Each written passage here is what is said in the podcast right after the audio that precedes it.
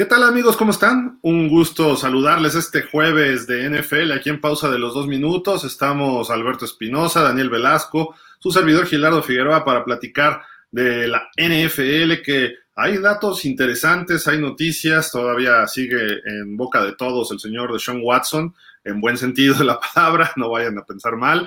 Eh, también está, eh, hay información de los Cleveland Browns, eh, tenemos algunos datos interesantes que queremos comentar con ustedes para empezar ya a analizar rumbo a la temporada 2022. Pero bueno, primero que nada, vámonos hasta la redacción de pausa de los dos minutos, donde está el buen Alberto Espinosa ahí con el látigo sobre todos los trabajadores de pausa de los dos minutos, A de Media Sports y Jefe Sports Media. Y, órale, ¿cómo estás, Beto? ¿Qué dices? Hola, Gil, ¿cómo estás? Un placer saludarte. Sí, hay que corregir a estos porque aquí en el medio te tratan con la letra P, y terminas con O y no, y no es de cuatro letras, sino es la, la, palabra como, como de siete, ocho, de ahí no te bajan, entonces aquí estamos en la redacción, gustosos de estar aquí. Y vámonos hasta los United, allá con el señor Daniel Velasco. Danny Boy, ¿cómo estás? ¿Qué dices?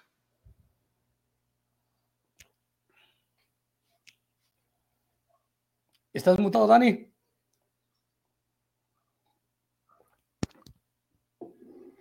Se asustó tanto el señor Velasco de cómo los tratamos en la redacción Gil que se quedó pasmado. Se quedó, se quedó Sí, en su época, dice, en mi época nunca me habían tratado así. No, los trataban peor, pero, o sea. Creo que ya se está desfriciando, pues sigue muteado. ¿Sigues muteado, Dani? Está muteado el señor Daniel Velasco. Producción, por favor, producción, producción. Dejen de, le declaramos la guerra a la producción de pausa de los dos minutos porque esto es increíble cómo nos, esto es censura que viene desde el Palacio Nacional, cabecita de algodón nos está censurando. Ups, no, bueno. Pues bueno, vamos a comenzar en lo que Dani encuentra bien su conexión, ahí se puede conectar, pero bueno, Beto, pues el martes decíamos que iniciaban las audiencias de, de Sean Watson para ver qué lo iban a sancionar. Estas audiencias son a nivel liga. Eh, las está llevando una ex juez la jueza Sue Robinson y ella va a dar un veredicto a la NFL sobre las posturas de Deshaun Watson, de la Asociación de Jugadores y de la NFL con respecto a todo lo que ha ocurrido. Lo que la NFL en su reglamento señala, eh, hay una sanción que se ha aplicado y se le aplicó a Ezekiel Elliott, es que es un punto de, de todas las reglas que hay, atacar o golpear a alguien incluyendo violencia sexual sin consentimiento, esa es una parte. Y hay dos puntos que la NFL pudiera estar reclamando en este juicio, en este juicio interno, vamos a decirlo, que es la primera parte es conducta que genuinamente ponga en peligro a otra persona, que es lo que pudiera prestarse a esto de que la, actitud de Sean Watson eh, causaba peligro a otras personas, a su integridad como persona, salud, seguridad, etcétera. Y la segunda parte que estas conductas de Sean Watson o de, bueno, del sancionado en su momento, que ponga en riesgo la integridad de la NFL, sus marcas y todas sus, todo, todo lo que conlleva con la NFL. Y esto indica esta parte que las sanciones de seis juegos. Entonces, eh, ya vemos que por ahí está Dani. Dani, ¿cómo estás? ¿Qué dices? ¿Ya nos escuchas bien?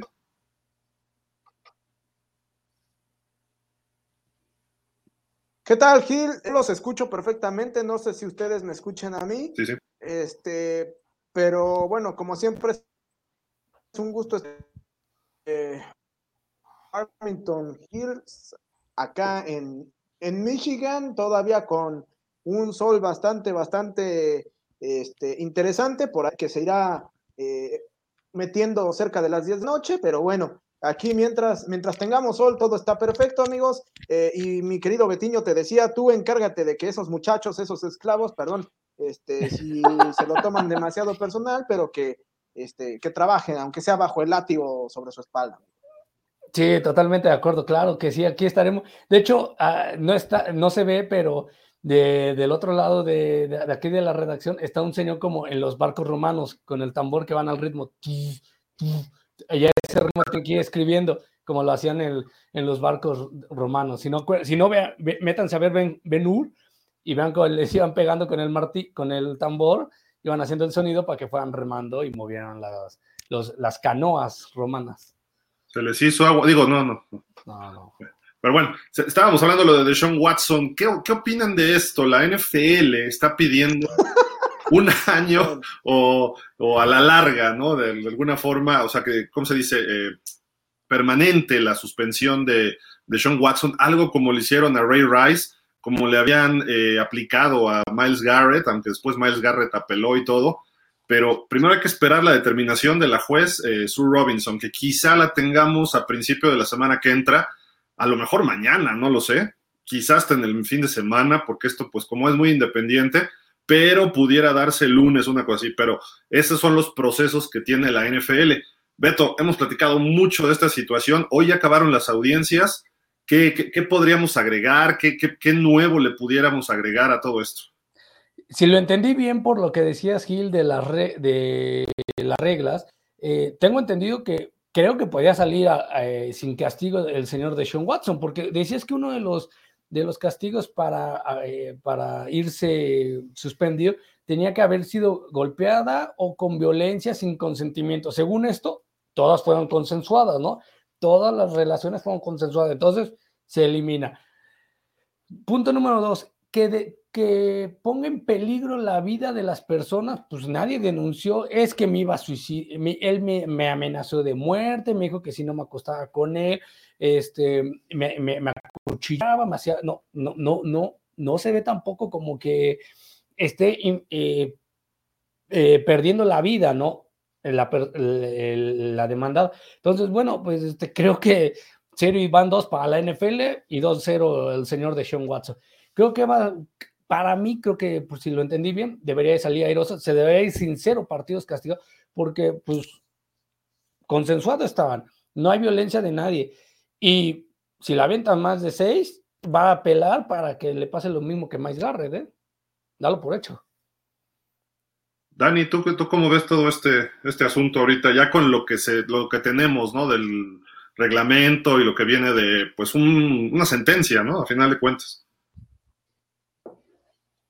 Sí, va a ser, va a ser muy interesante, pues, saber cuál va a ser la, la sentencia final. Lo que sí eh, creo que sea como sea, pues va a salir eh, conforme, ¿no? Este, porque si bien la, la NFL pues está buscando eh, de alguna manera suspender a, a, Watson, este, por otro lado, también este, en caso de que pues no exista suspensión alguna o la suspensión sea mínima, eh, el escarnio público creo que va a ser este, bastante fuerte sobre la liga, sobre la imagen de por sí ya también dañada de, de Deshaun Watson y pues creo que también sobre los Texans, ¿no? Porque al final de cuentas se ha dicho mucho que justamente los Texans estuvieron enterados de estas situaciones que, que hacía Watson, ¿no? Durante las sesiones de, de masaje. Entonces, eh, vaya, va a ser una situación en la que creo que todos van a terminar perdiendo eh, y más allá de si hay una sanción larga, ejemplar para, para Deshaun Watson, creo que la que sí va a terminar perdiendo, insisto, va a ser, va a ser la liga, ¿no? Este, porque cada vez empieza a haber como más de este tipo de, escándalos. Eh, a lo mejor no, no necesariamente todo relacionado en, cuanto a este, cosas de abuso o de, eh, o de maltrato, ¿no? Pero sí, ahorita estamos con lo de Deshaun Watson. Eh, hace no mucho acabamos de ver lo de, este, lo de Dan Schneider, el caso de eh, supuesto racismo por parte de, eh, de John Gruden. Entonces, eh, una liga que, que se supone está tan comprometida con causas sociales, creo que no puede estar tan manchada por este tipo de casos. Sí, sin duda, sin duda, creo que hay pues asuntos que la NFL puede quedar mal parada por donde se le vea, ¿no? Y eso hay que hay que estar muy pendientes, ¿no? Porque si le dan suspensión indefinida, pues los jugadores a lo mejor se ponen un poco pues nerviosos, rebeldes. si le dan una suspensión pequeña, los grupos externos de la NFL, quizá los grupos feministas, eh, las mismas eh, fans, que es como un 50% en Estados Unidos, pudiera llegar a, en un momento determinado a afectar a, los Browns, a Deshaun Watson y quizá hasta la misma liga, ¿no? Entonces hay que esperar las reacciones a la sentencia que venga, ¿no? Y hay un proceso nada más. La sentencia que dé esta juez va a tener una posibilidad nada más de eh, ser apelada por parte de la eh, cuestión del grupo de Watson y quizá la asociación de jugadores. En caso de que también sea rechazada esa apelación, que eh, sería ya con el comisionado o alguien que designe el comisionado, que puede ser alguien externo incluso que el nombre, o puede ser alguien que trabaje en la comisión de disciplina, etcétera, eh, si esto también se confirma, todavía pudiera sacar de la NFL su apelación e ir a otro tipo de tribunales de Sean Watson, ¿no? Eh, eh, pero ya sería como cuestión más laboral, ¿no? No tanto penal, ni civil, ni nada, ¿no? Mientras tanto, pues seguirán sus procesos, que se dice que su proceso, pues, o sea, ya las audiencias y los, el juicio como tal, se va, va a iniciar por ahí de febrero, quizás hasta después de que se dé el Super Bowl. Entonces hay que esperar cómo se va dando todo este proceso. Y el problema para la NFL es que tiene que sancionar con los elementos que tiene ahorita. No puede esperarse a, enero o decir, ay, porque viene la temporada y ellos tienen que, tienen que sancionar con lo que hay ahorita.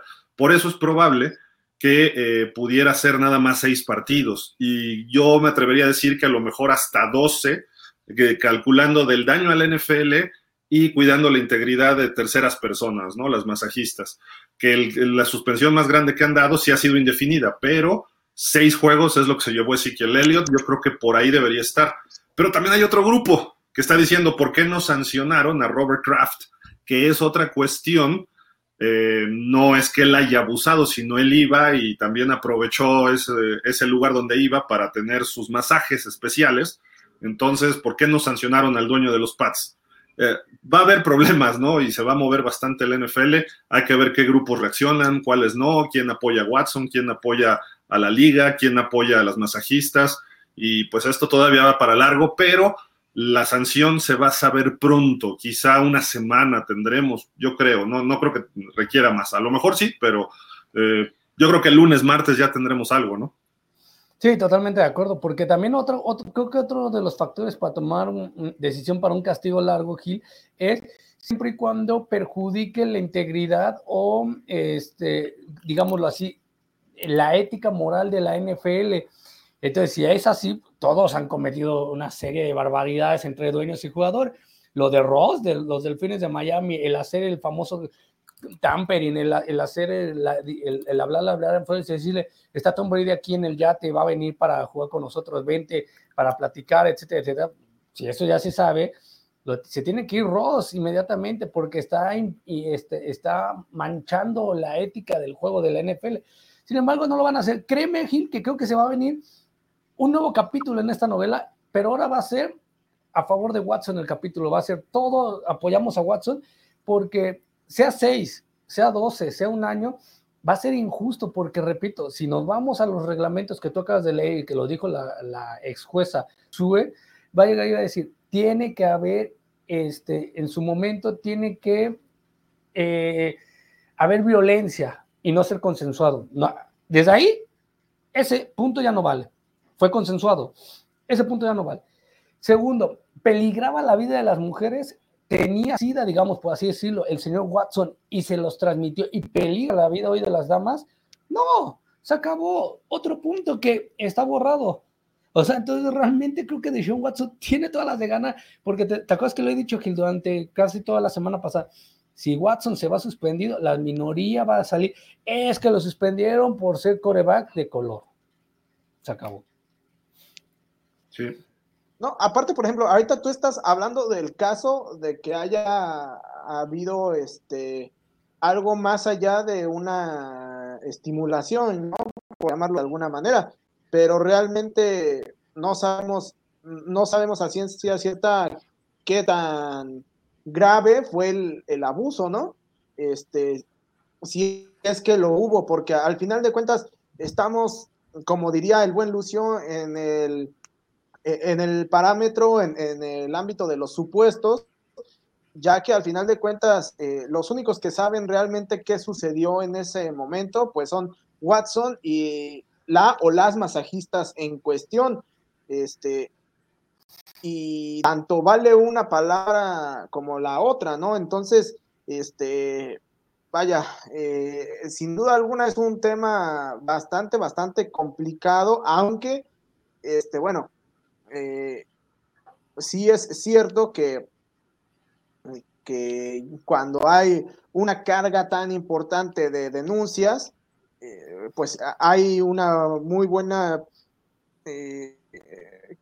probabilidad de que pues sí haya habido algún tipo de tocamiento, algún tipo de, de abuso, ¿no? Pero, insisto, yo la al menos la parte de abuso, yo sí la pondría muy entre comillas porque se me hace difícil pensar que no haya sido, como bien mencionas, Beto, eh, de mutuo acuerdo, ¿no? Entonces, eh, al ser todo de mutuo acuerdo, más allá de si es o no eh, correcto, este, pues elimina toda posibilidad de abuso.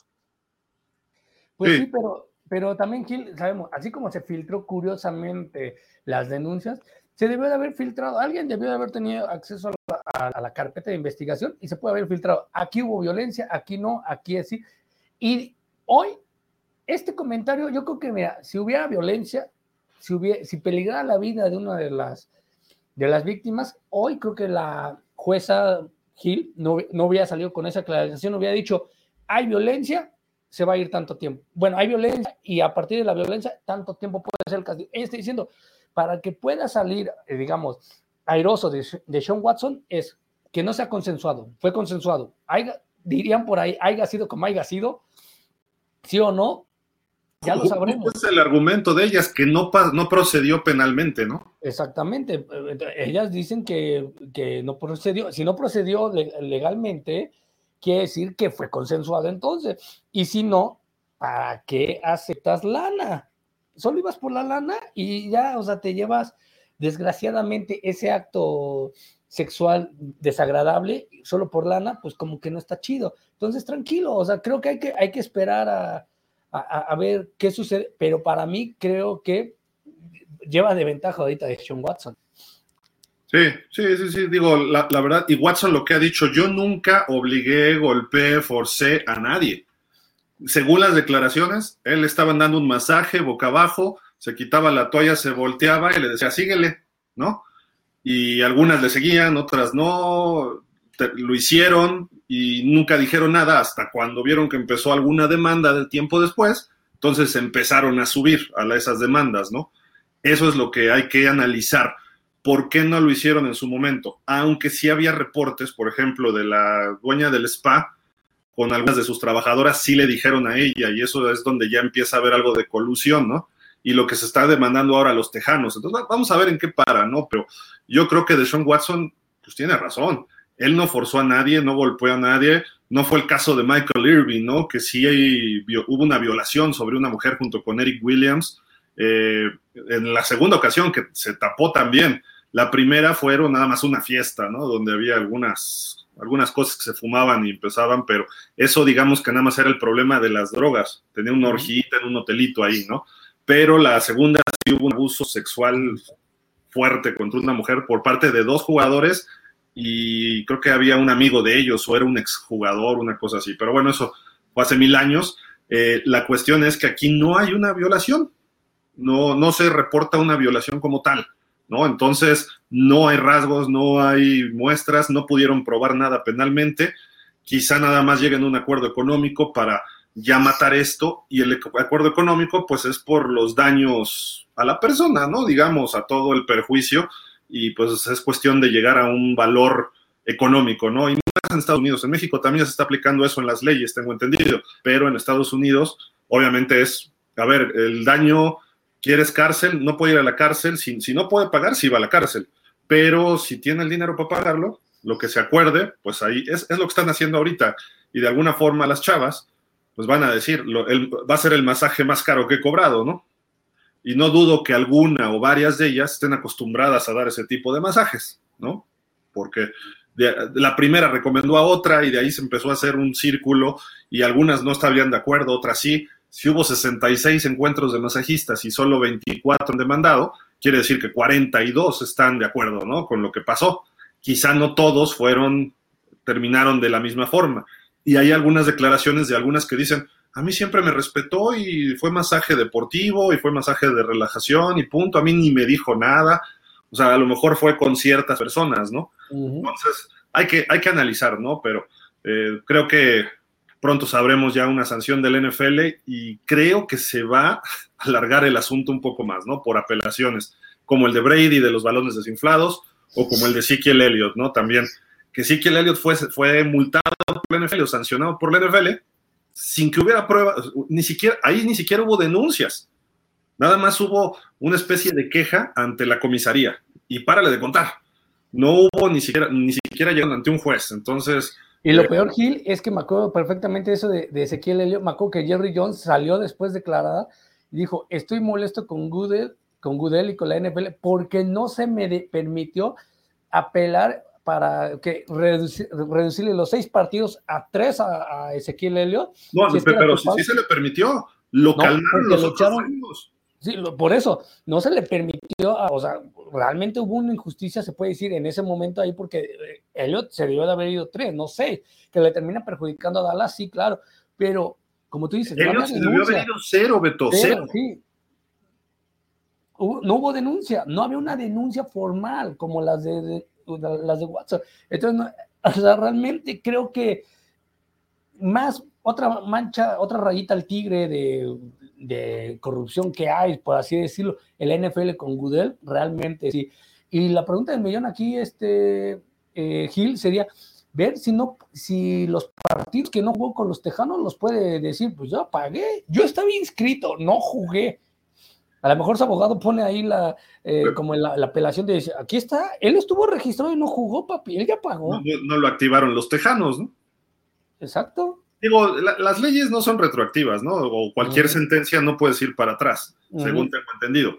Pero, pues pueden argumentarlo, a lo mejor chicle y pega, ¿no? Como dicen por ahí. Pero digo, vamos a cambiar de tema, ¿no? Porque esto de, de, Sean Watson sí es muy, este, pues feo, ¿no? La verdad, todo lo que está ocurriendo.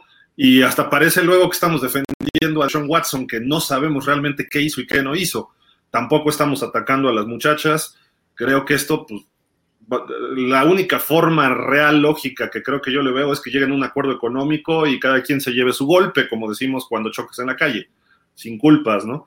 Eh, ¿Por qué? Porque no hubo unas denuncias a tiempo, ¿no? Pero bueno, ahí están las condiciones que nosotros les prometimos dar.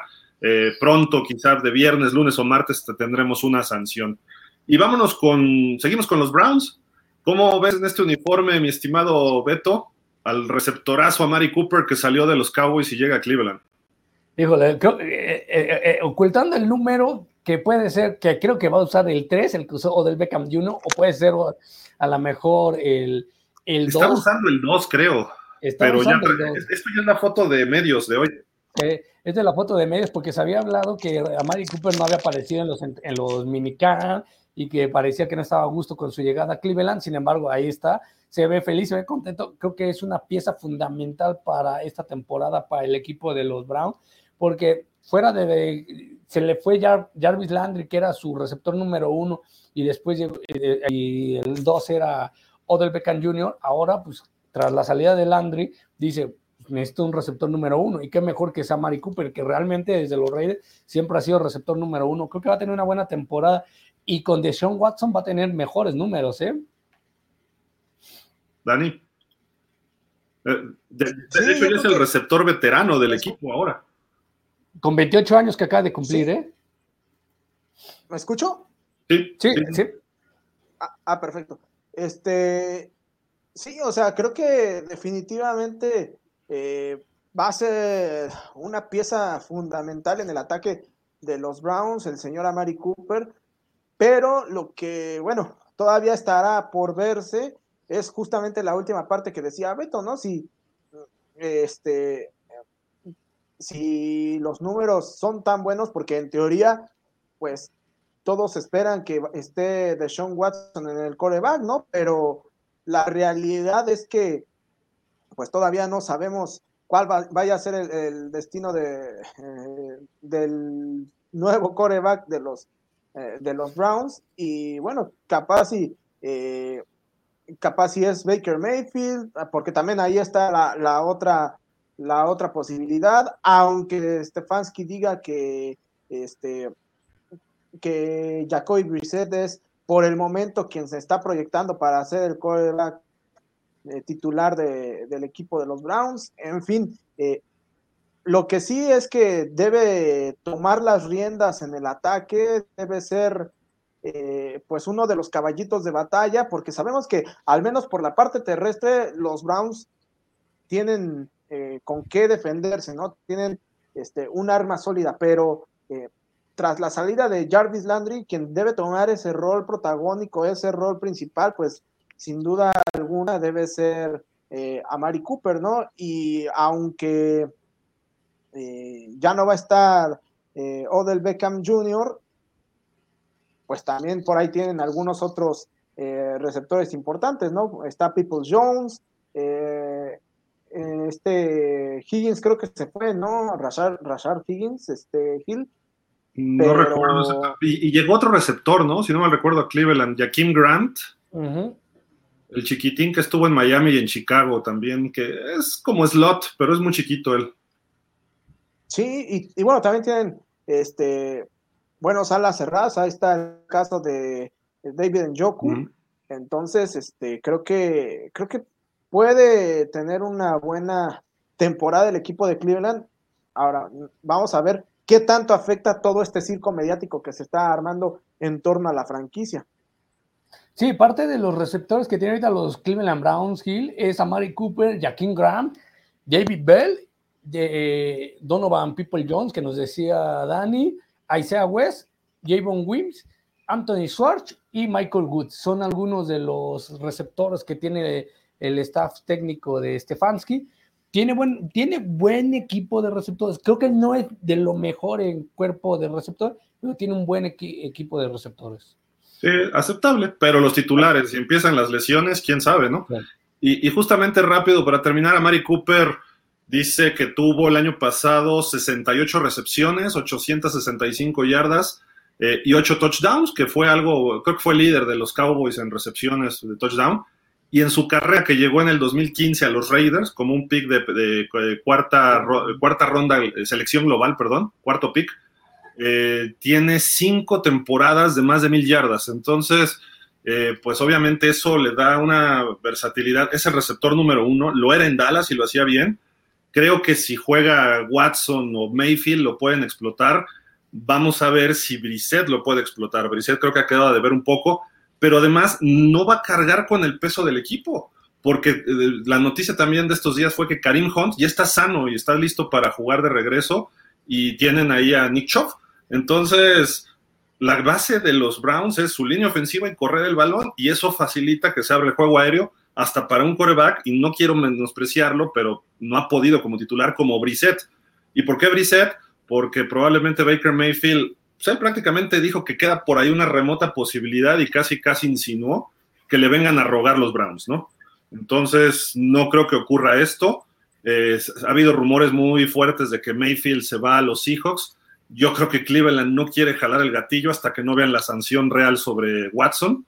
Eh, y creo que a partir de ahí van a trabajar. Stefanski dijo que él ahorita empezaría con Brissett la temporada. Entonces, ya hay un rompimiento, ¿no? Eh, vamos a ver nada más. En cuanto caiga la sanción de Watson, creo que empieza el efecto dominó en Cleveland.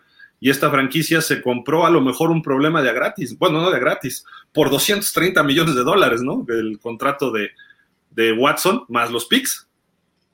Oye, pues pero de la forma más tonta, Gil, porque, o sea, esto era algo que se veía venir, o sea, desde que estaba en los Texans, ya estaba a, la expectativa de cuál iba a ser la sanción en el caso de Deshaun Watson. Entonces, eh, por ahí el otro día vi un meme que decía algo así como, los Browns son ese equipo que cambió una mansión eh, frente al lago por un castillo que que se está consumiendo por el fuego. O sea, eh, como diría Juan Gabriel, pero qué necesidad. Pues, yo difiero un poquito, porque, o sea, eso se podía decir al principio cuando desconocimos la sanción. Hoy por hoy, seamos honestos, Gil, sí, son 230 millones que se van a pagar en cinco años, garantizados todos, me queda claro. Pero la suspensión no puede ir más de seis juegos, 12. O sea, te estás perdiendo, digamos, cierta parte de la temporada, pero si Cleveland está en playoff, va a estar Watson. O sea, realmente creo que no es tan alarmante los 230 millones que se le pagan. A comparación de que hubiera sido a hoy, no se conoce cómo vaya a estar la sanción y puede ser de 1 a 15 años, supongamos, si es que hubiera habido prisión de 1 a 15 años. Ah, bueno, ahí sí dices, no, pues qué tarados fueron. Pero son seis juegos. Entiendo que eh, puede ser la temporada el para decidir si entras o no entras a postemporada, porque a lo mejor llega de Sean Watson y está 0-6 Cleveland pero también puede estar 6-0. Eh, vamos a ponerle 3-3, ¿no? O, 3-3, exacto. Y eso sería algo más aceptable, y de ahí Watson puede tomar su ritmo en noviembre, diciembre y meterlos a playoffs. Sí, entonces, entonces, te digo, creo que hoy por hoy, por cómo se están dando las cosas, creo que Cleveland apostó por eso. Confió en el jugador, dijo, soy inocente, aquí están las pruebas, y le dijo, vamos por, por ti, apostamos, solo perderte seis juegos, más o menos más yo creo que sí, si hubiera sido un año, si hoy supiéramos que fue un año la suspensión, sí dices, la Pero puede ser, el NFL está insistiendo. sí, sí, Dani.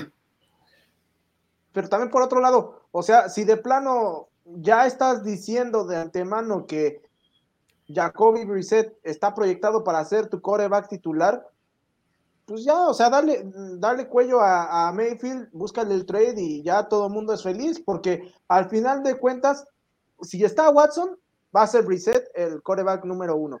Este, ¿Para qué quieres a Mayfield en la banca? Porque Mayfield no, no va a estar gusto, no va, no va a aceptar estar en la banca. Este, y si se absuelve, por llamarlo de alguna manera, a Watson de cualquier tipo de sanción, pues Watson va a ser el titular y Brissett va a ser el banca. O sea, de todas maneras, no tiene cabida este Baker Mayfield. ¿Para qué la haces tanto de emoción? Dani, compra tu equipo, llévate a Baker Mayfield y haces lo que tú quieras. Déjalos, déjalos Cleveland Browns que ellos decidan. Dani está dando su punto de vista, espérate. Mira, yo también aquí Gil, conocemos a, a, muchos entrenados en cualquier disciplina. Hablemos de soccer, de básquetbol, de fútbol americano. En cualquier disciplina, generalmente sueles a veces decir ese tipo de comentarios para buscar una lucha, se puede decir, entre ellos, buena, o sea, una competitividad entre ellos, de decir, ah, va él, no, te voy a demostrar que yo soy mejor, que era lo que yo decía, porque si, si no han vendido a Baker Mayfield es por algo, ya sea que Cleveland le esté cerrando todas las puertas o simple y sencillamente los demás equipos no lo quieran y Baker Mayfield está vendiendo humo, él sí vende humo, como Kaepernick que dice, a mí me va maravillosamente bien en todos los training camps que hace y nadie lo lleva, entonces realmente como que no le está yendo bien, ¿no? Entonces, ahorita platicamos algo de Kaepernick, perdón, Beto. Ahorita regresando al tema de Baker Mayfield, si Cleveland no lo está, no lo ha podido vender es por algo, pero también él se ha cerrado solito las puertas.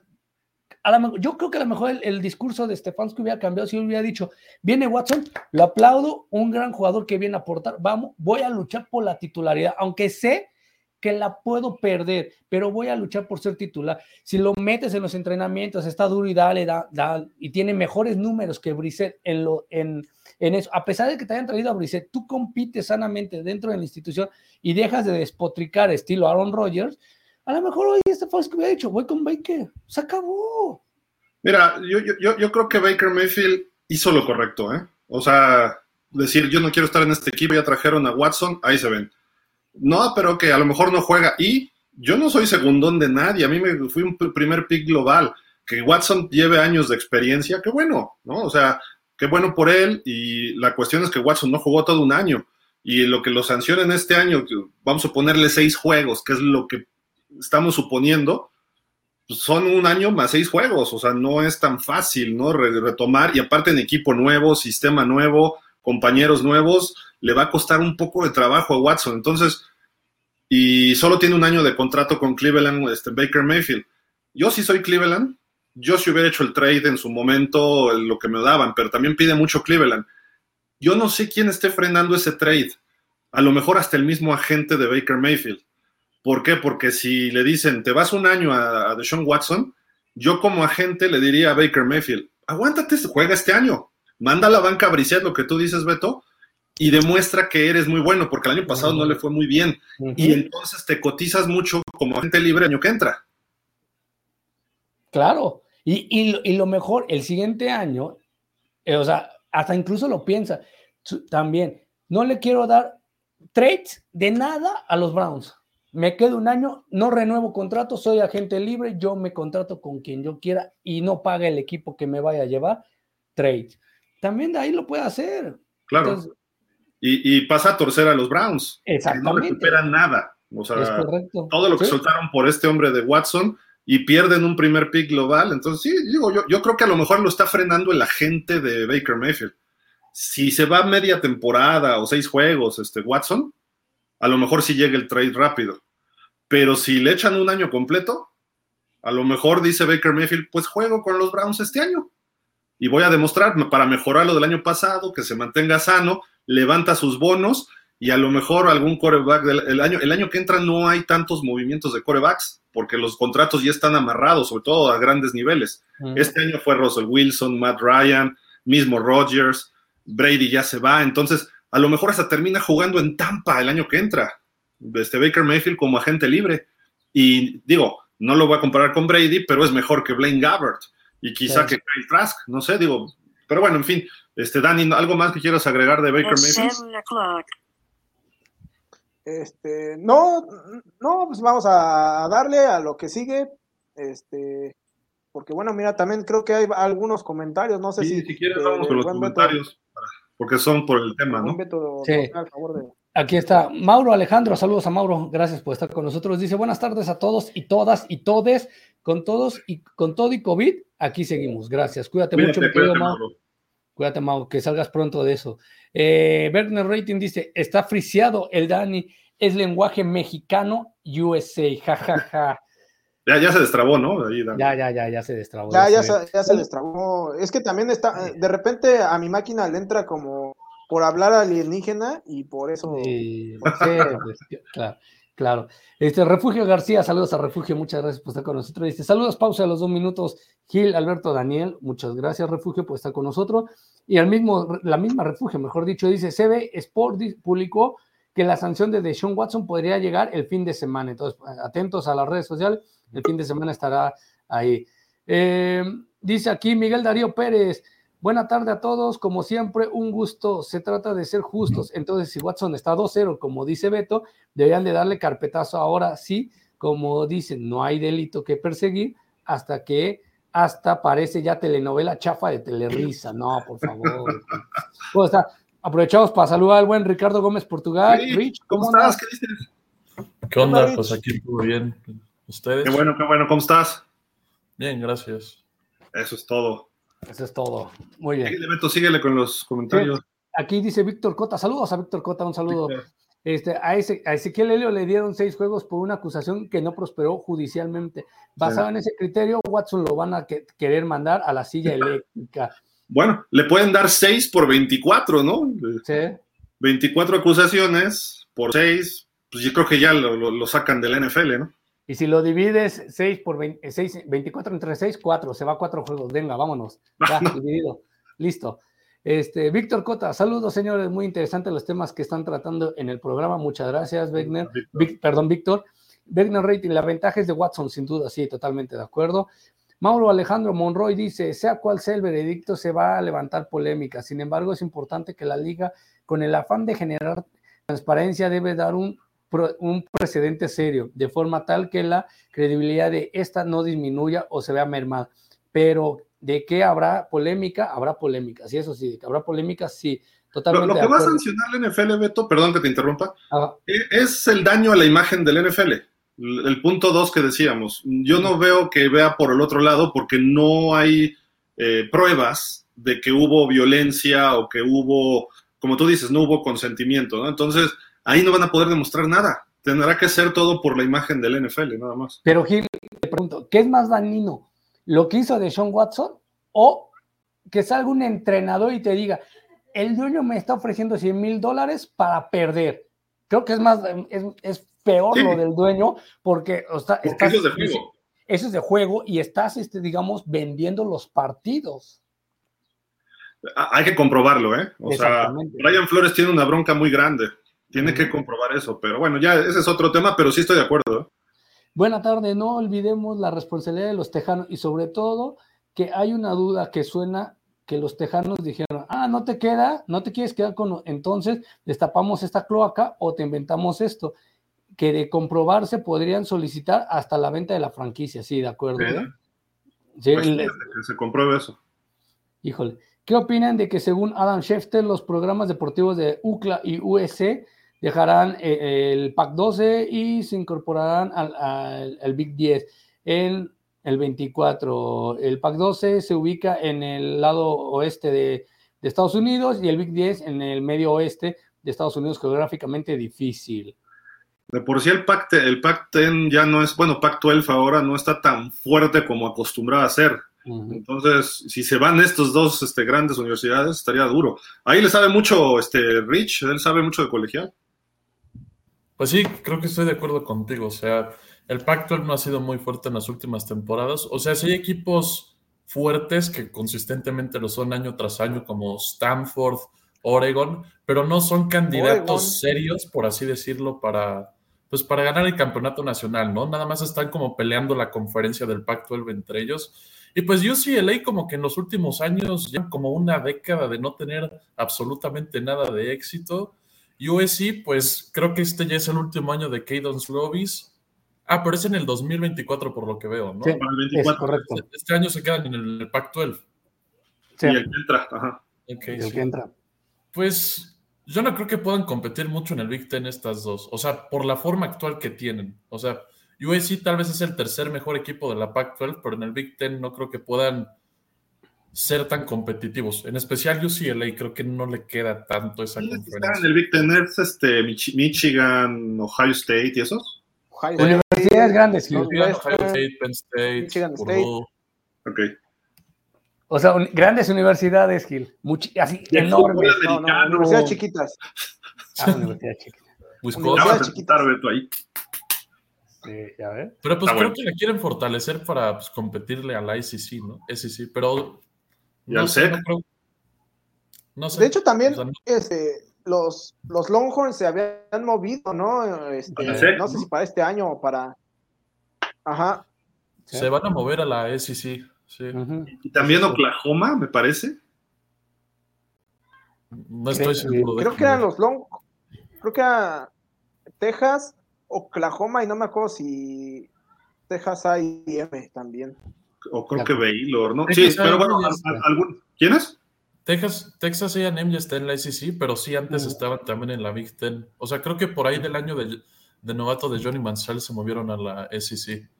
Estoy viendo, lo, sí, Oklahoma también, Dani, sí. Oklahoma, imagínate, Oklahoma y Texas, que recientemente, digo, Texas le va a ir bien ahora con el pequeño Manning, pero los, la historia de Texas desde Ricky Williams para atrás no ha habido mucho, o sea, de, de, Ricky Williams para acá, o sea, todo este siglo no ha habido mucho. Y Oklahoma también lleva un rato que no, no figuran tan fuerte como eran antes dominantes los Sooners, ¿no?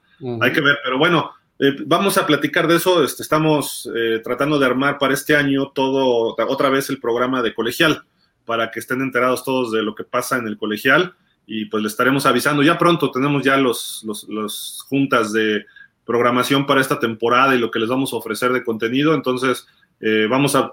Todo, el tema de colegial es importante, el fútbol americano de México, eh, la UNEFA que viene otra vez y ya integrada y va a haber campeón. Entonces, esperen todo lo que siempre les hemos dado de pausa de los dos minutos y aquí vamos a enfocarnos más a NFL en este programa, pero buena pregunta, Jürgen, y pues ojalá y no. Yo por mí, yo por mí que se quede en UCLA y USC en el Pacto Elf pero bueno. Oh, de acuerdo.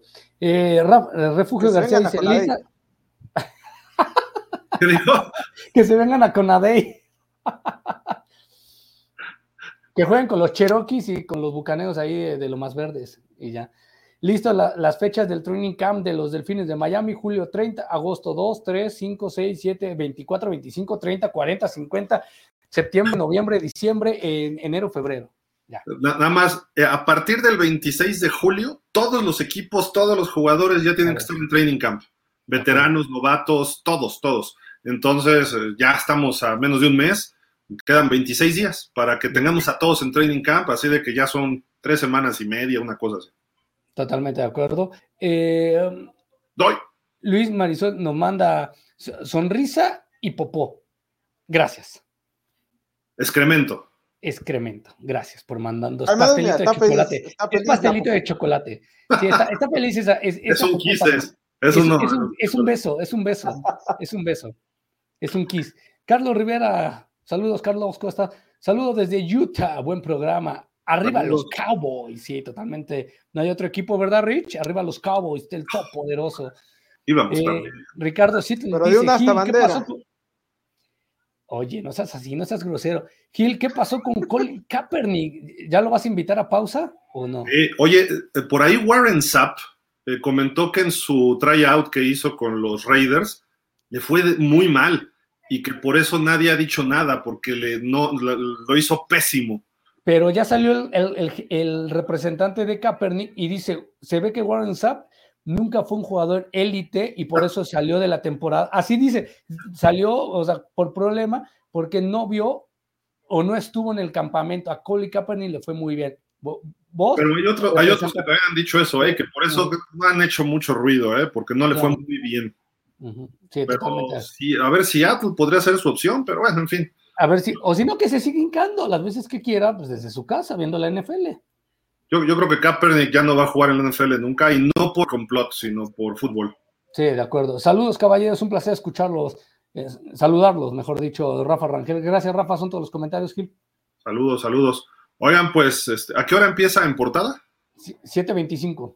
Ah, perfecto, todavía tenemos... Está programado 7.25. Miren, eh, aquí, este, pues tenemos... Ah, este dato está buenísimo, a ver qué opinan.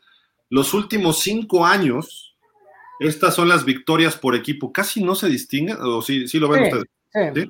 60 victorias del equipo de Kansas City, 58 de los Santos de Nueva Orleans, 55 de los Rams, 53 de los Pats, 52 de Aaron Rodgers y Green Bay, 52 también de los Cuervos de Baltimore, 51 de Pittsburgh, 50 de los Titans, 49 de los Bills, 49 de los Seahawks, 48 de Kirk Cousins, el primazo y los, vikingos de Minnesota, 45 de los poderosos vaqueros de Ala, 44 de Filadelfia, 42 de los Chargers, 41 de Tom Brady y el equipo de los Bucaneros, 41 también de los Colts, 39 de los Niners, 39 de los Osos, 37 de tus Delfines, Gil de toda la vida, 35 de Atlanta, 35 de los Cardinals, 35 de los Raiders, 33 de, de, de Deshaun Watson, 33 de Deshaun Watson y los Tejanos de Houston, 33 de las Panteras de Carolina, 32 de los Browns, 31 de los Washington Football Team, 30 de los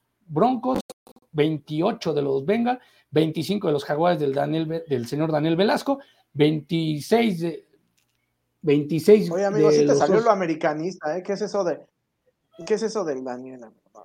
del Daniel. salió lo americano. Del, de Dani Duval. Del Dani Duval, 26 de los Leones de Detroit, 22 de los Gigantes de Nueva York y 22 de los Jets. Pues aquí se ve, ¿no? Y en la primera fila casi están todos los campeones de estos cinco años, ¿no? Quizás solo Filadelfia y Tampa. Está Kansas, están los Rams y está los Pats pero hay que hablar, hay que abrir, eh, hablar claro de que son este número de victorias de un total de 81 juegos posibles en temporada regular, ¿no? Entonces, quien esté abajo de 40, ni siquiera la mitad, ni siquiera la mitad ha ganado, ¿no? Los que están en la segunda, en las dos filas de arriba, son los que por lo menos de 500 para arriba están. De ahí para abajo, dan pena. Y los Jets, ay, qué pena, están hasta el final. Ay, pobrecitos, me da mucha pena. De hecho, solo cinco equipos han, tienen este, abajo de 30 victorias en playoffs, solo 5 equipos. ¿eh? El resto, 30 hacia arriba. Y sorprendentemente los dos de Nueva York son los que menos tienen. Desde que se fue Eli Manning y esto, los gigantes han venido estrepitosamente hacia abajo. Lamentable, vamos a ver si puede levantar Brian Dable y compañía, ¿no? Eh, Dani, ya tus Jaguars, ¿no? Tienen que salir del fondo, ¿no? Sí, yo espero que este año sea el bueno, es cierto que ya llevo varios, varias temporadas pensando lo mismo, pero creo que a diferencia de otros años, esta vez sí hay bases mucho Motivo más por cual sólidas creer. como para creer que, eh, que los Jaguars puedan salir de ese hoyo, ¿no? Simple y sencillamente el hecho de saber que van a contar con un coach que tiene experiencia de Super Bowl, que no solo tiene experiencia de Super Bowl, sino que ha ganado eh, eh, un Super Bowl, que el staff de coacheo, eh, la mayoría tiene también anillo de Super Bowl. En el caso de el lado ofensivo, eh, todo lo que tenga que ver, ya sea con, con coordinador ofensivo, entrenador de corebacks, etcétera, toda, y todo lo que indica el desarrollo de Trevor Lawrence, todos son este, ex corebacks. Entonces, vaya, creo que eso habla que las cosas se van a hacer completamente diferente y que pues podemos tener una, una temporada bastante, bastante interesante eh, los Jaguars. Me, me, gusta, hemos platicado mucho de los Jaguars, pero no hemos, Rich, por cuestiones de escuela, no, ha, no lo hemos escuchado mucho. ¿Qué opinas tú de los Jaguars este año, Rich? ¿Cómo los ves? Pues creo que Trevor Lawrence está en peligro. O sea, tuvo una temporada, sí, tuvo una temporada muy mala de novato y si es, y si para este año no demuestra por qué lo seleccionaron con la primera global, creo que sí iban a empezar ahora sí muy fuertes rumores de que tal vez Trevor Lawrence pues podría ser el próximo Ryan Leaf o por lo menos un jugador que esté como ese calibre de, de, Boston. Entonces yo creo que sí es de los jugadores de la liga que tienen más presión y particularmente del, del sur de la americana creo que sí es el jugador bajo el que, perdón, sí es el jugador que está pues siendo muy spotlighteado, por así decirlo en Spanglish, por, pues, por los aficionados, ¿no? Y bueno, Pero eso, ¿eso ves tú o nada más estás citando lo que dicen? No, yo sí creo eso. Si Trevor Lawrence este año no, si no lanza para 4.000 yardas y 30 touchdowns, es un bust para mí, ya. O sea, tú, lo, tú lo pones en el hot seat. Sí, sí, de plano sí. Es que además, pues, ¿cuántos han tenido así Jaguares? También tienen historial de, pues, de arruinar corebacks, o sea, le duele a quien le duela. O sea, tal vez Blake Bortles, tal vez, tal vez, tal vez Blake Bortles, pues sí, era como un talento no, no muy bueno. Es, esa te la compro. Mark Brunel, pues creo que ha sido el mejor coreback que ha tenido el equipo, uh -huh. pero nada más. David Garrard, pues creo que era pues mediano, promedio nada más. Y Byron Leftwich creo que también jugó ahí un rato, que no lo hizo tan mal. Y ya, párale de contar, no hay otro coreback que recuerdes ahí de los. Creo que también perdieron varios jugadores importantes en la defensa. Miles Jack, creo que esa es una baja durísima, aunque creo que sí, sí tiene un poco de sentido, porque Miles Jack, por lo menos con Jacksonville, yo recuerdo que tenía muchísimos problemas como de temperamento. Era como muy reactivo e impulsivo en los partidos y varias veces recuerdo que lo llegaron a expulsar y soltaba puñetazos, pero eso no le quita el talento de ser de los mejores linebackers de la liga. Y pues perdieron, imagínate a CJ Henderson, que fue la, una selección de primera ronda, nada más estuvo un año en el equipo y lo tradearon a Carolina. O sea, creo que está muy extraño ver cómo está armando el equipo pero de Jackson. Ajá. Eh, bueno, pero por ejemplo, mira, en el caso de, fíjate que en el caso de, eh, de Henderson, que sí estoy de acuerdo que fue eh, pues un bust eh, completo, creo que hasta eso el equipo se supo eh, recomponer relativamente rápido esa posición en específico, porque llegó, este, llegó Shaquille Griffin y trajeron también a Tyson Campbell, que eh, al principio sí, no sé, las primeras siete, ocho semanas se lo comían casi, casi que de todas, todas, ¿no? Pero conforme fue cerrando la temporada y conforme también se fue eh, acercando la era post-Urban Mayer, creo que este, se fue mostrando mucho mejor. E incluso creo yo que la defensa este año puede ser eh, algo que, que dé un boost muy, muy, muy importante de, calidad, porque sí, se fue mal Jack, pero trajiste a Devin Lloyd, trajiste a Chad Muma, este, y también tienes talento joven en, en otras posiciones como, como Andrés Cisco, eh, ya ahorita decíamos eh, Tyson Campbell, también eh, se trajeron a, a, ¿cómo se llama? Eh, el otro corner de que estaba en los Rams, que ahorita no me acuerdo. Darius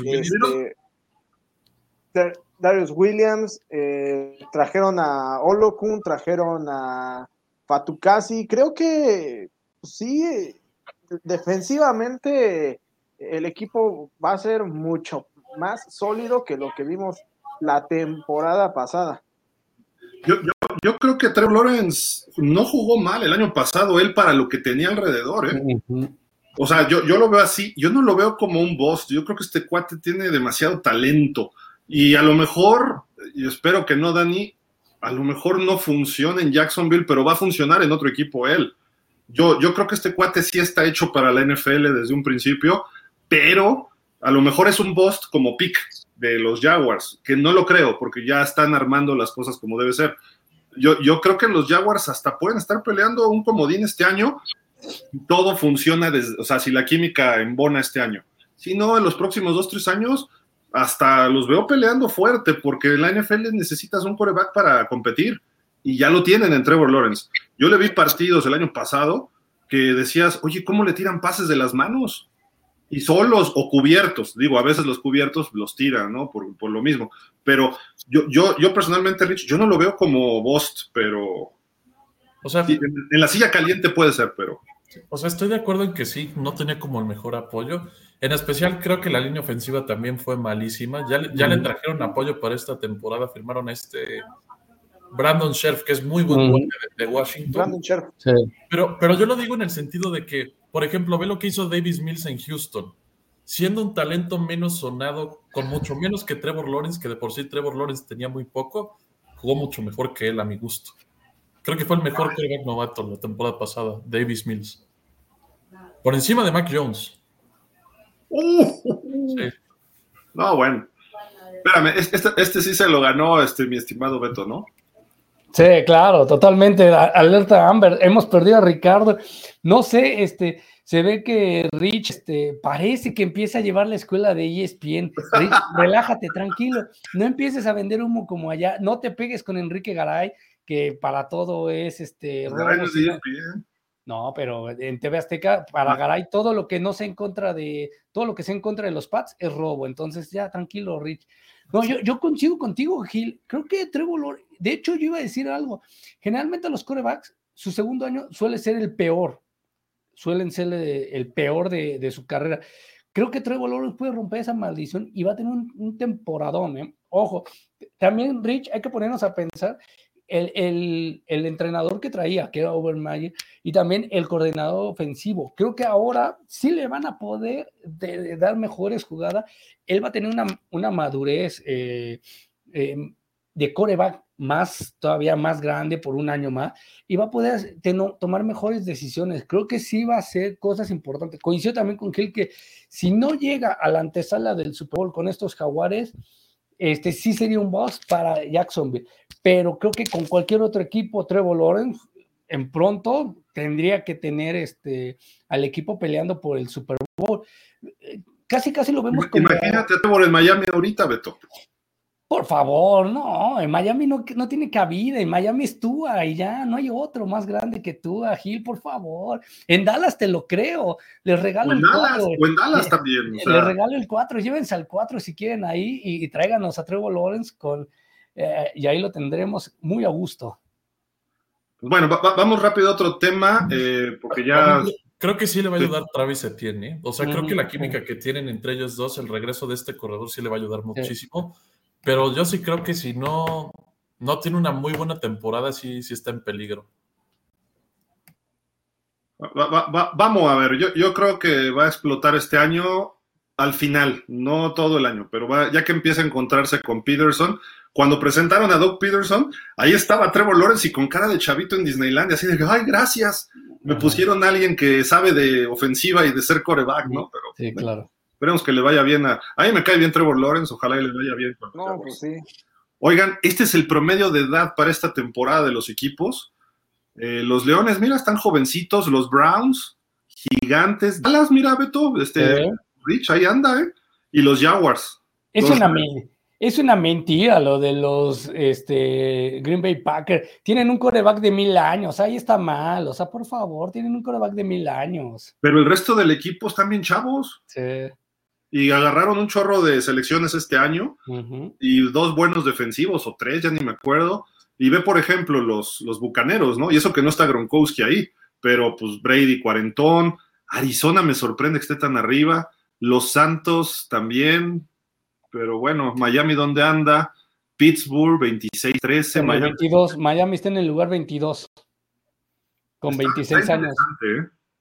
Sí, esto puede darnos un, un, para, parteaguas para el inicio de la temporada, Gil, de que van a ser partidos muy parejos y que no se va a ver una diferencia en el sentido de edades, de que diga, ya no corre tanto este co- corredor o este jugador con este de, contra este defensivo, sino se va a ver muy parejo. ¿eh? Creo que va a ser, eh, si la temporada pasada fue muy buena en partidos que nos regaló y emociones, este va a ser todavía mejor. ¿eh? Dani, ¿qué, qué, qué le ves a esta tabla? Pues eh, le veo eh, cosas muy, muy interesantes. Creo que nos habla mucho de equipos que están empezando justamente un proceso de reconstrucción. eh, en el caso de los Lions, los, los Browns, los Giants, los Cowboys, los Jaguars, que en este caso son los equipos más jóvenes, este, en contraste con otros que pues ya, ya están un poco más armados, ¿no? Y aún así, la diferencia de promedio de edad no es tan, tan abismal, ¿no? Porque en ese equipo viejo, pues son los, eh, los bucaneros, ¿no? Y uno pensaría que ahí con, con el club de la senectud se le este, fuera eh, muy, muy este, el, el, el promedio de edad y, sin embargo vemos que todos los equipos están por debajo de los 30 años, lo cual también habla de que hoy por hoy la liga ha evolucionado de tal forma en la que pues necesitas forzosamente este, tener un nivel físico-atlético eh, superior o, o, sí, por llamarlo de alguna manera, el cual pues solamente puedes encontrar este, por debajo de los 30 años, ¿no? Digo, evi evidentemente todos los equipos tienen sus veteranos, ¿no? Pero si, si vemos la tendencia, pues la carrera de los jugadores de NFL, viendo esos promedios, se ha cortado significativamente. Año y medio entre el equipo que era Detroit, el más joven, y el más viejo que era los Bucaneros. Esa es la diferencia de 25 y medio más o menos a 27. Interesante, pero sí, sí influye, ¿no? La experiencia en, partidos decisivos, ¿no? Y lo vimos, los Rams están entre los jóvenes, pero los jugadores veteranos marcaron la pauta, ¿no? En los playoffs y el Super Bowl. Matthew Stafford, Cooper Cup, eh, este, Von Miller, eh, Aaron Donald, en fin, creo que por, por, ahí va. Rich, ¿algo más de esta tabla? Porque, bueno, ya se van mientras, ¿verdad? ¿Ustedes, Dan y Beto? Sí. Sí, ya nos, vamos nos vemos ahorita ya rato en, en portada. Muchísimas gracias. Cuídense ¿Qué va mucho. a haber en portada hoy? Uy, va a haber muchas cosas, Gil, va a haber debate polémico entre tú y Lucio y obviamente conmigo, porque ¿qué crees? Tu, amada, tu amado México quedó fuera del, del Mundial Sub-23 y adiós a Los Juegos Olímpicos. Entonces, este, pues, de eso se va a hablar. Jornada 1 del fútbol mexicano, casa de, el caso de, de, de Watson, eh, el gran premio, el nuevo gran premio que se viene, eh, la nueva carrera de Checo Pérez, en, ah, 25 años de aquella mordida emblemática de, de Mike Tyson a Evan Holyfield. Órale. Pues Beto, ahorita nos vemos allá un ratito por allá. Muchísimas gracias. Cuídense, gracias a ustedes. Saludos allá a la redacción. Rich, decíamos de los jóvenes, ¿qué, ¿qué, te parece esto? ¿Crees que sí influya en resultados? No creo, tú ya lo comentabas. Toman en cuenta la edad de todos los jugadores. En sí, pues los 53 no contribuyen un impacto tan grande como los titulares, ¿no? Entonces no creo que tenga tanta relevancia. Lo que sí sería interesante sería la edad promedio de los jugadores titulares de cada equipo, de los 22. Creo que eso sí nos daría un panorama de, ok, ¿qué titulares, o sea, jugadores que en realidad impacten el juego? Son más jóvenes y los más viejos, e identificar como tendencias de, no sé, los más viejos están en la postemporada, los más jóvenes, pues no. O pues que esté todo alborotado y que no haya ninguna tendencia. Sería bastante interesante analizar eso. Yo creo que no influye tanto, o sea, la edad que proyectan aquí. Aunque sí sabemos que equipos como Tampa Bay obviamente son muy viejos. Con, con tener a Tom Brady y la Bonte David, creo que ya, ya es un promedio de 38 años. Pierre Paul, ¿no? Sí, sí, o sea, también Arizona con AJ Green, eh, Rodney Hudson, Chandler, no, Chandler Jones se acaba de ir, perdón. Y jugadores de ese calibre, de esa edad, pues creo que sí, pues uno podría intuir que están en, en, el principio de la liga. Y sí, Detroit tiene muchísimo sentido que sea el más joven de todos. Están en un proceso de reconstrucción total.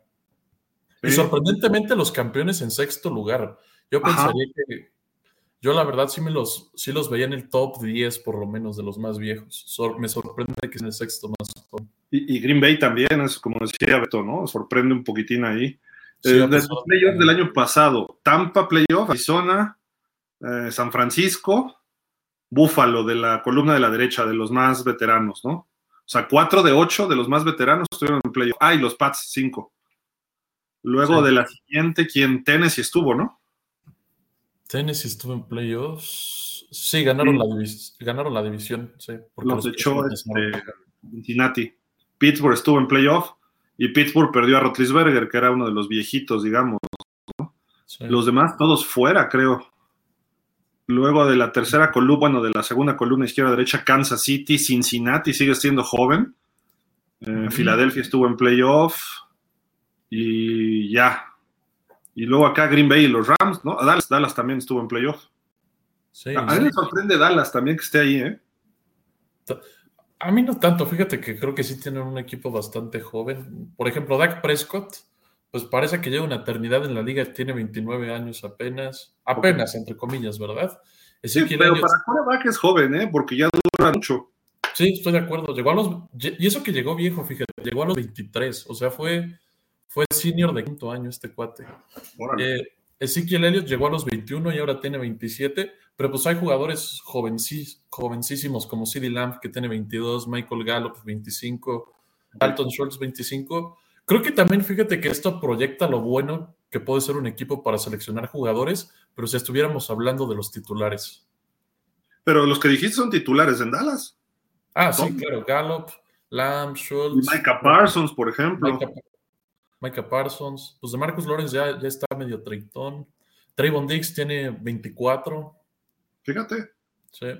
O sea, en general, sí, sus, sus titulares y estrellas están abajo de los 25 en la mayoría.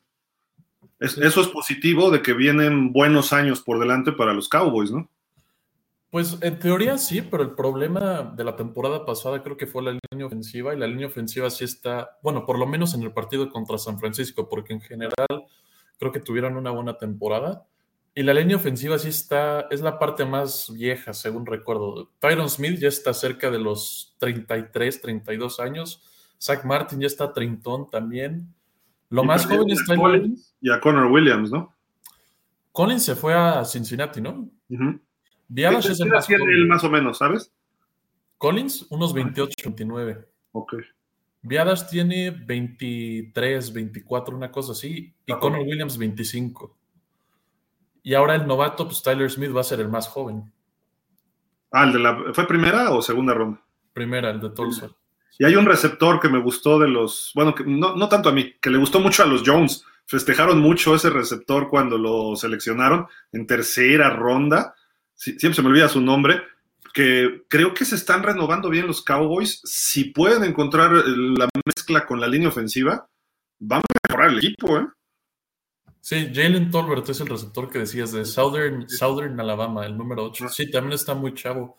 Pues ese chavo yo creo que puede terminar siendo el tercer receptor y sustituto de, de no de Mari Cooper, pero sí por lo menos el receptor slot, ¿no? Aunque no creo que esta temporada, porque firmaron a James Washington de Pittsburgh, que también está medio joven, tiene por ahí de 26, 27 años. Sí, no, no estarán. O sea, en general el equipo sí es joven y los titulares además, pero la línea ofensiva sí es como que la más en la que se nota más la diferencia de edad, sobre todo por la parte de la durabilidad, o sea, se nota que son más viejos porque siempre están lesionados. Sí, creo que ahí, ese es el trabajo de los Cowboys. Si funciona su línea ofensiva, pueden ser igual que el año pasado o mejores. pero creo que perdieron más de lo que ganaron en esa área. Entonces ahí va poder haber problema porque no le veo mil yardas a Ezekiel Elliott, va a haber captura sobre Prescott y eso va a perjudicar al, juego. Además de que no tienes a, Cooper, ¿no? Que ya tenías una química con Prescott. Tienes a CeeDee pero digo, ya lo hemos platicado mucho de los Cowboys, pero creo que ahí está la clave para esta temporada de ellos. Eh, ¿Te parece si leemos unos? Ah, por cierto, hablando de los Cowboys, no se pierdan mañana en las Cowboys Fan Club México, entrevista con un exjugador, Jim Jeffcoat, ahí del equipo de Marco Serrano. Me había dicho que me invitaba, creo que por ahí estaremos. Mañana a las 6:30 de la tarde, tiempo de la Ciudad de México, no se lo pierdan. Jim Jeffcoat, este tackle o bueno, línea defensivo, no sé si era tackle o ala defensiva, pero lo recuerdo todavía en la era de Jimmy Jones, de Jimmy Johnson, perdón, y él estaba desde la era de Tom Landry, así de que va a ser una entrevista que se le puede sacar mucho jugo, no se lo pierdan, así media, lo vamos a compartir en pausa, pero va a salir por Dallas Cowboys Fan Club México, así de que por favor no, no se la pierdan mañana viernes, eh, primero de julio a las 6.30 de la tarde. Y pues leemos algunos comentarios, este Rich, para ya irnos también. Y déjame ver dónde nos quedamos. Uh, acá está. Rafa Rangel dice, qué fea estadística, me dio un golpe de realidad. Ah, por los Dolphins, Rafa. Estamos más próximos a los Jets que de Kansas City. Ups. No lo digas así, Rafa, por Dios. Nada más era presentarlo, no, no, no, no analicemos. Porque si no, ya nos, nos, ponemos tristes. Refugio García Gil, ¿cómo ves esta estadística de Miami en más MVPs ganados por cada equipo? Miami solo tiene uno y el que tiene más es Green Bay con 10. Tiene lógica por el número de campeonatos, temporadas ganadoras e incluso en la era de Don Shula, realmente Don Shula no tenía jugadores eh, élite. Don Shula tenía jugadores regulares, buenos, y él los, los ayudaba a mejorar su, su, nivel. Si, si, nos vamos a la historia, Larry Sonka, Paul Warfield, si era estelar, eh, Bob Greasy, podríamos decir, y luego hasta las épocas de Dan Marino, y quizá Clayton y Duper pudieran haber sido considerados, pero para MVP de la NFL, creo que son tres o cuatro de Miami y el único MVP es, es, Marino. Y en sus épocas, pues después de Jimmy, Jimmy Johnson seguía el último de Marino, pero pues no había más. Y Green Bay, bueno, ha tenido varias generaciones, ¿no? Creo que el MVP se da desde el 57. Entonces hubo varios, no, no, no me lo sé de memoria, pero supongo que hubo algunos en los 60. Brett Favre ganó tres seguidos, Aaron Rodgers lleva cuatro o cinco. Ahí nada más con eso, pues obviamente se suman eh, creo que son cuatro, más, cuatro de Rogers más tres de, de Brett Favre, que yo recuerde. ¿eh? después lo checamos bien y súmale por ahí otros, ¿no? Bart Starr en los 60 y con eso ya es más que suficiente para llegar a 10, ¿no? Y Dallas debe tener varios, no sé cómo está la estadística. Mm, MVPs de Dallas, qué buena pregunta. Emmett, ¿no? Fue MVP de una temporada, ¿no? Híjole, que, así que yo, que se me venga a la mente, yo no recuerdo ningún MVP. Por lo menos de, de todas las temporadas que yo he visto, ningún jugador de Dallas ha ganado MVP. A ver, lo voy a checar rápido. En pausa de los dos minutos.com tenemos en la sección de NFL, ahí dice NFL Honors y está jugador más valioso, si lo quieren checar toda la lista. Rápido les digo. A ver, de Green Bay Packers. No sé. ¿Mandé? ¿Roger Stovak? No, no, lo sé, la verdad. Stovak creo que sí fue en algún año, déjame ver. A ver, Dallas. Uh, Dallas, Dallas, Dallas. Ah, caray. Dallas, Emmett Smith en el 93. Y ya, también tiene uno Dallas, según lo que yo he visto aquí. Uh, uh, sí, nada más uno, según yo. Es nada más Emmett Smith en el 93, sí. Fíjate, yo, yo pensé que Stovak. Los Browns con Jim Brown. En el 57 fue el primer MVP, Johnny Unitas. Eh, Jim Brown fue tres veces, Johnny Unitas tengo dos, tres. Creo que Peyton Manning, ¿no? Es el líder con seis, algo así. Y un año lo compartió con Steve McNair de los Titanes. Tom Brady tiene tres. Rodgers tiene uno, dos, tres, cuatro, sí, cuatro. Entonces, pues, y digo, lleva dos seguiditos, ¿no? También eh, interesante, la verdad, pero pues digo, la verdad ahí tiene sentido, ¿no? El equipo con más campeonatos en la historia, que tenga más MVPs, que me suena, me suena lógico. Y curioso, Miami no fue así. Miami tiene eh, su MVP, sí llegó al Super Bowl, pero lo perdió con, con Miami, con Dan Marino. Y en sus épocas de los 70, en el 72, por ejemplo, fue un jugador de los Redskins, el corredor Larry Brown, y en el 73 fue O.J. Simpson de los Bills de Buffalo, que creo que fue el año que corrió las 2.000 yardas. Entonces, y en el 71 fue el, el, primer defensivo que lo logró Alan Page de los vikingos. El segundo defensivo fue en el 86 Lawrence Taylor, así de que bueno, ahí está más o menos los MVPs, ¿no? Me, me sorprendió lo de Dallas y Pittsburgh, ¿cómo anda? Vamos a ver. Pittsburgh. Terry Bradshaw en el 78 y nada más, también uno, ¿eh? Sí, nada más eso. Increíble. Bueno, pues ahí está, lo platicamos más la semana que entra, ¿no? Pero, pero bueno. Werner Rettig nos dice, hasta en promedio de edades la NFL es altamente competitiva, poca la diferencia entre el primero y el último. Sí, correcto. Mauro Alejandro Monroy, disculpen mi ignorancia, ¿en portada es en Facebook? Sí, y en YouTube sale por, la por el canal de GF Sports Media, que es el canal que hemos generado de deportes, y está en, eh, en portada, sale en AD Media Sports también. Lo comparto yo ahí también a veces en este, bueno, ahí no tenemos página de GF, pero eh, en YouTube sí está ahí también. Y es de todos los deportes ahí. Carlos Rivera dice, entonces, ¿cuál es el equipo que tiene los jugadores más jóvenes para este año? Era Detroit, ¿no? En promedio. Sí, Detroit con 25.47. Carlos Rivera, no lo digas ni en broma, Gilar. ¿Qué, ¿Qué, dije? ¿Qué dije? No sé. ¿Alguna babosada que dije, este Rich? Dime. no, tampoco recuerdo algo tanto que hayas dicho. Y Refugio García dice, Dallas, igualmente un MVP. Sí, me sorprende, me sorprende también. ¿Algo más que quieras agregar, Rich? ¿Algún comentario de alguna nota o algo? ¿O que quieras agregar de Watson, que tú llegaste un poquito después? No sé. Pues todo bien, ya. Ya, estamos así. Vámonos en portada a platicar de la Liga MX. Este, no, pero bueno, los que quieran irse para allá, está, es eh, AD Media Sports en Facebook y les repito, en YouTube estamos como GF Sports Media. Muchísimas gracias, Rich. Qué bueno que estás por acá, que pudiste escaparte ahorita. Gracias, Gil. Nos vemos, al, nos vemos en un rato. ¿Vas a en portada también? Sí, voy a estar. Órale, perfecto. Y muchísimas gracias a Beto, a Dani, a toda la gente de producción de Pausa los dos minutos, que nos están mandando información durante el día, surtiendo, pueden tocar este tema, el otro, Jorge Ramírez, Ernesto, Rubén, etcétera. Muchísimas gracias, pásenla bien, cuídense por favor, y nos vemos el próximo martes a las 5 de la tarde, como siempre, para platicar de la NFL. Pues, cuídense, hasta la próxima, bye.